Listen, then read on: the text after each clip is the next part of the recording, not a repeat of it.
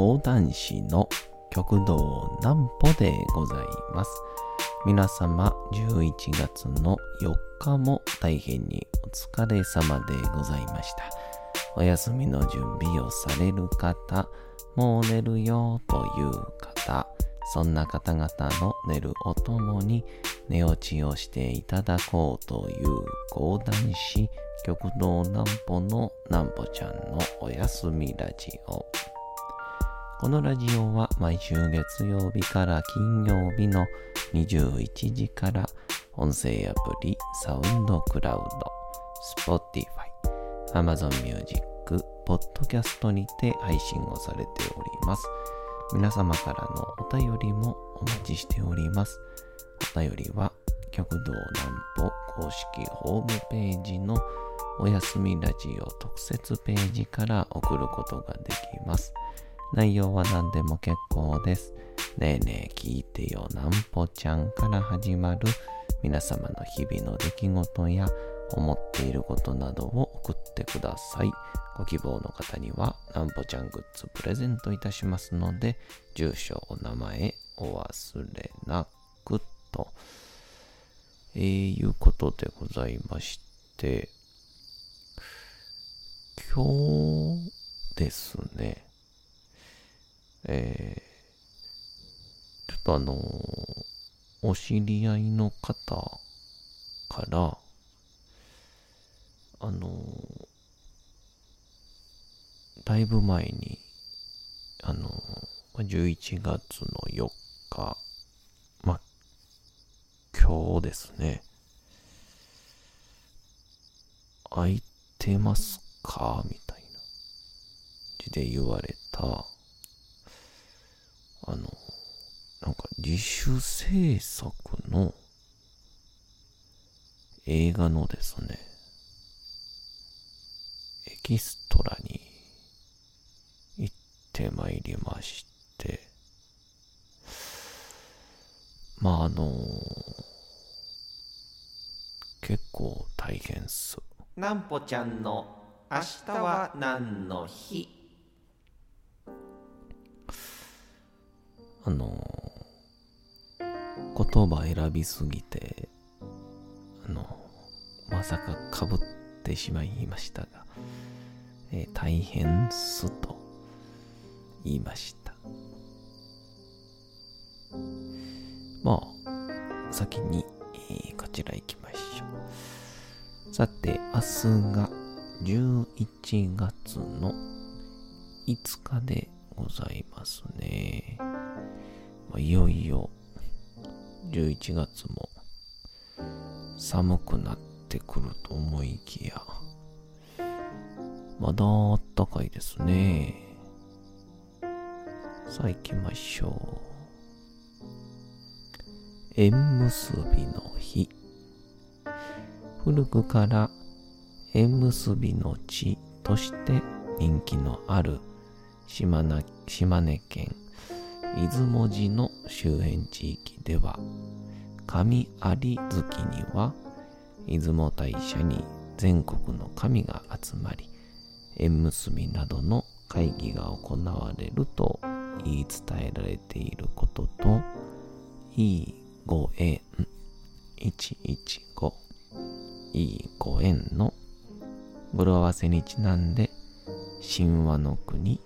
縁結び観光協会が11月5日に記念日を制定しております。神有月というのが旧暦は10月新暦では11月頃になります。一般的には10月の旧暦の名前は神無月ですが出雲大社に神様が集まることから島根地域では神有月とされておりますと。これあの小学校の時にむつききさらぎやよいみたいな感じであの月のね、名前を、あの、昔の名前で覚えるっていうことやってたんですけど、その時に、神奈月と神有月の違いを実はねみたいな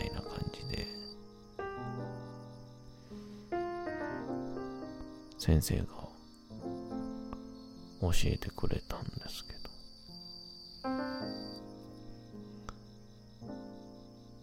その島根県では神奈月ではなく神有月なんだぜっていう学自慢っていうんでしょうか。おそらく生涯で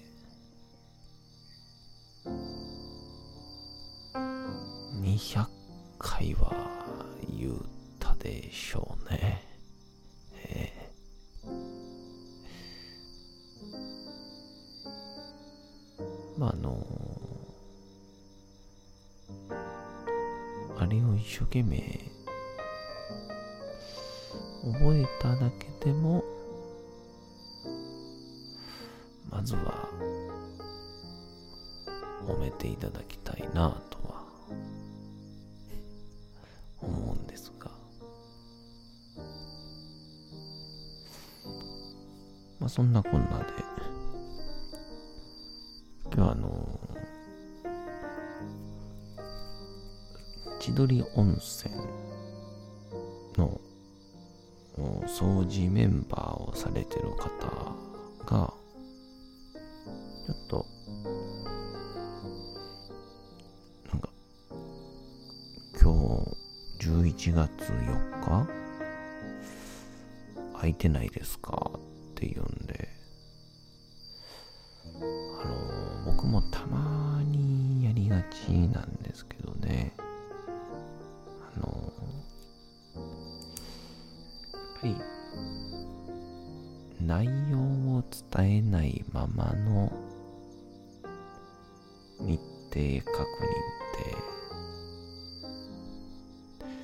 特に先輩から後輩へは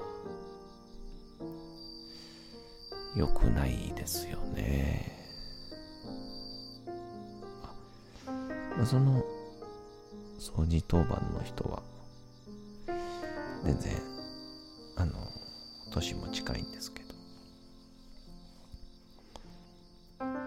で空いてますよみたいな感じでお知り合いの方が自主制作で映画を撮ると。それのエキストラさんを探してるみたいな感じで。まあ映画のエキストラなんほぼやったことないので、まあ、なんか面白そうだなぁと思って。まあ、いいっすよって言って、まあまあ、うんそんな、偉そうに言えるような立場ではないんですけど、ぜひぜひ、お受けをしまして、で、いざ今日行ってまいりまして、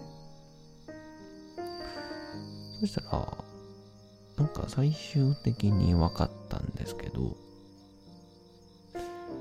大阪芸大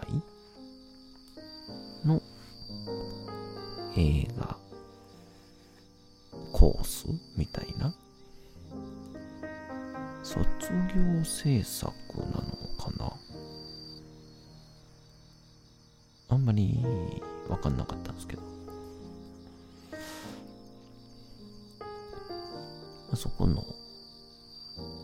皆さんだとのことでだからその出演するのもおそらく在学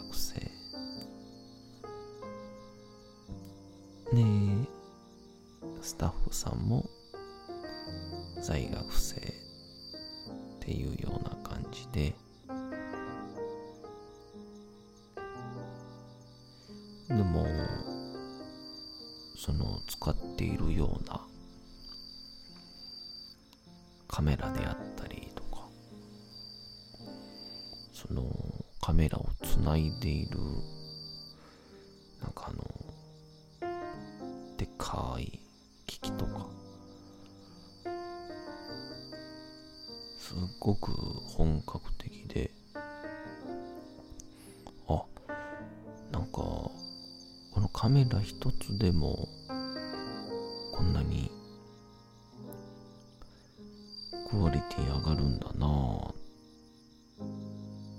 感動しまして。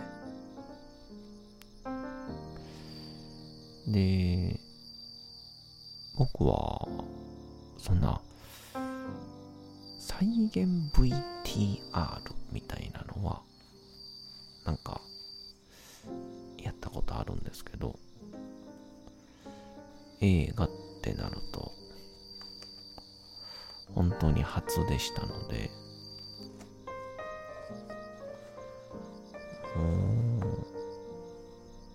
も知らない状態で。行くとあのああいう撮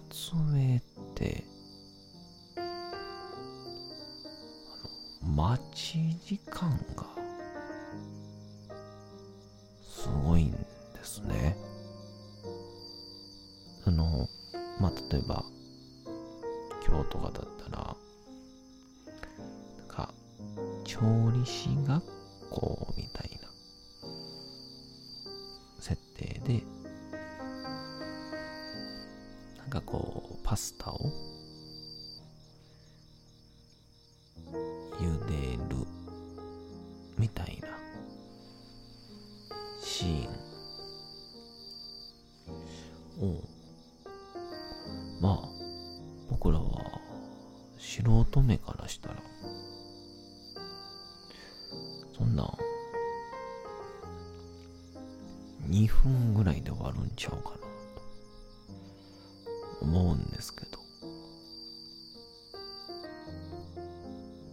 その時の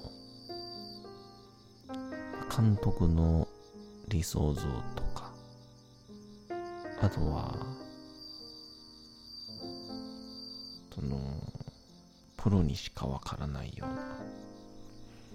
雑音であったりとかそういうものが入ったり入らなかったり入らなかったはいいけどちょっと画角が違うかったりっていうので結構こう何テイクも納得いくまで撮られててで今ここまではまだいいんですけどそれが終わると次のシーンに行くまでうわーってこうセットとか機材とか。何しろ人がですね大移動するんですよ。っていうので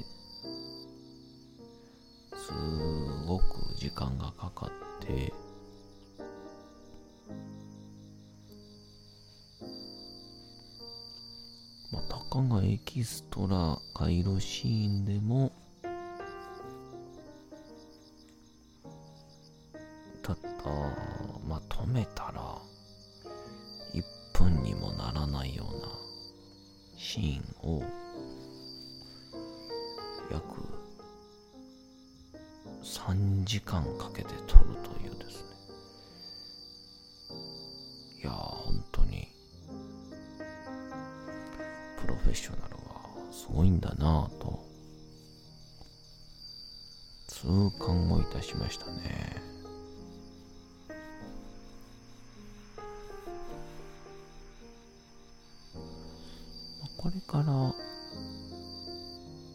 そらく別のシーンを撮るんでしょうけどただですね多分静音響さん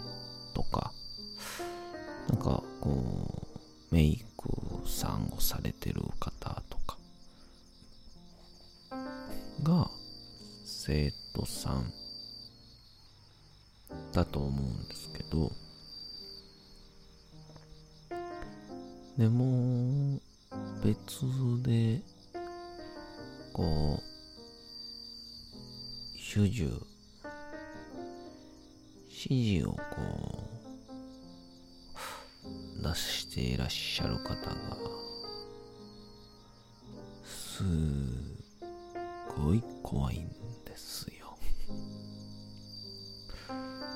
で多分その方がえー、スタッフさんなのかなって感じやったんですけど。いやー。すごいねお若い綺麗な女性やったんですけどね。いなんとかマイクが下がっていたらもう土方やんっていう感じで。えー、なんか極めつけのかっこよかったんがほんまお前らは私が表に出たらマイクが下がるよんなっていうかっこええなと思ってね。なんかあのお前らは俺が見んかったらすぐサボるよんな土方の大将が言いそうな。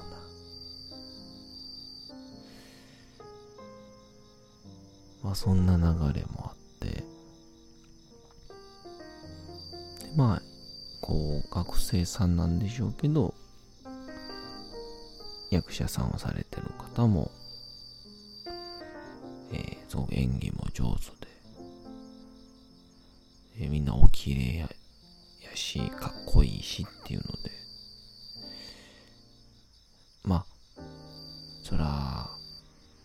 方によっては学生さんの思い出作りって言われてしまうこともあるんでしょうけどももしかしたらここから後の大スター大監督が生まれる可能性もあるわけですから、えー、まずはこの作品の大成功を祈っております。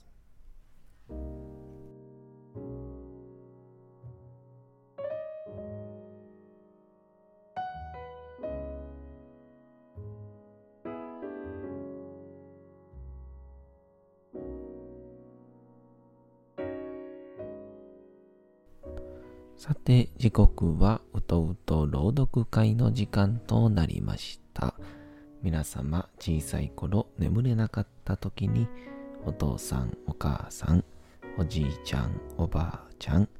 お世話になっている方に本を読んでもらった思い出はないでしょうか。なかなか眠れないという方のお力に寝落ちをしていただければと毎日様々な物語、小説をお届けしております。さて、本日もお読みしますのは、チャップリン自伝、若き日々でございます。まあ、この時に小さなチャップリンを見て、世界の喜劇王に、うん、なるなんて、一人思わなかったでしょうからね。やっぱり世界はロマンに溢れております。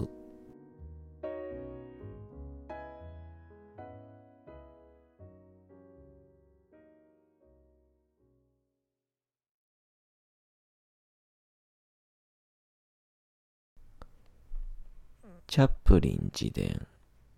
若き日々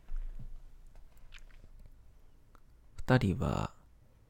愛想のいい物静かな男たちで年の頃は30代後半といったところだったが見かけも身振りもそれよりずっと年取って見えたボス私たちは彼のことをそう呼んだ。彼は糖尿病患者特有の赤鼻をしていて、上の歯は剣士を一個残して見事に皆抜け落ちていた。それでも彼の表情には穏やかな親しみやすさがあった。バカバカしいほどににんまり微笑み。そうすると、一本残った歯がものすごく目立つのだ。紅茶の茶碗が足りないと、よく牛乳の空き缶を手に取り、それを洗って、にっこり微笑みながら、これでどうだ？と言った。もう一人の男は、感じは良かったものの、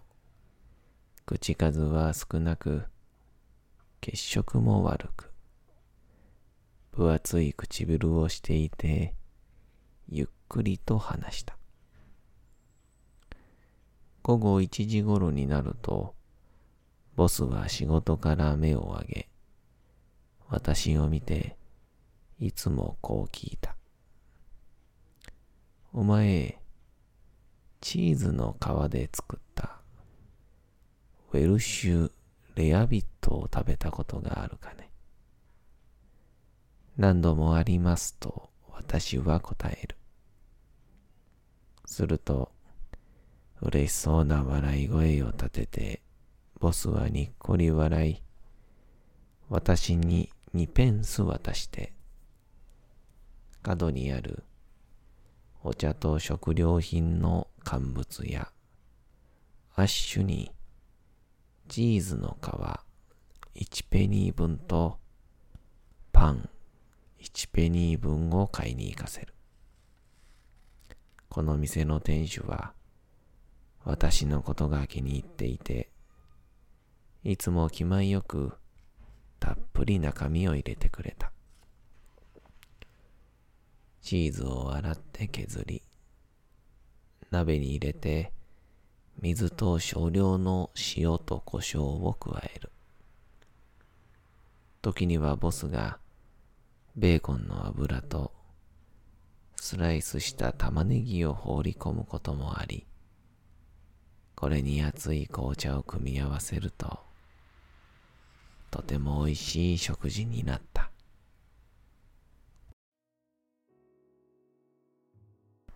さて、本日もお送りしてきましたなんぽちゃんのおやすみラジオ。というわけでございまして11月の4日も大変にお疲れ様でございました。明日も皆さん街のどこかでともどもに頑張って夜にまたお会いをいたしましょう。なんぽちゃんのおやすみラジオでございました。それでは皆さんおやすみなさい。すやすやすやーん。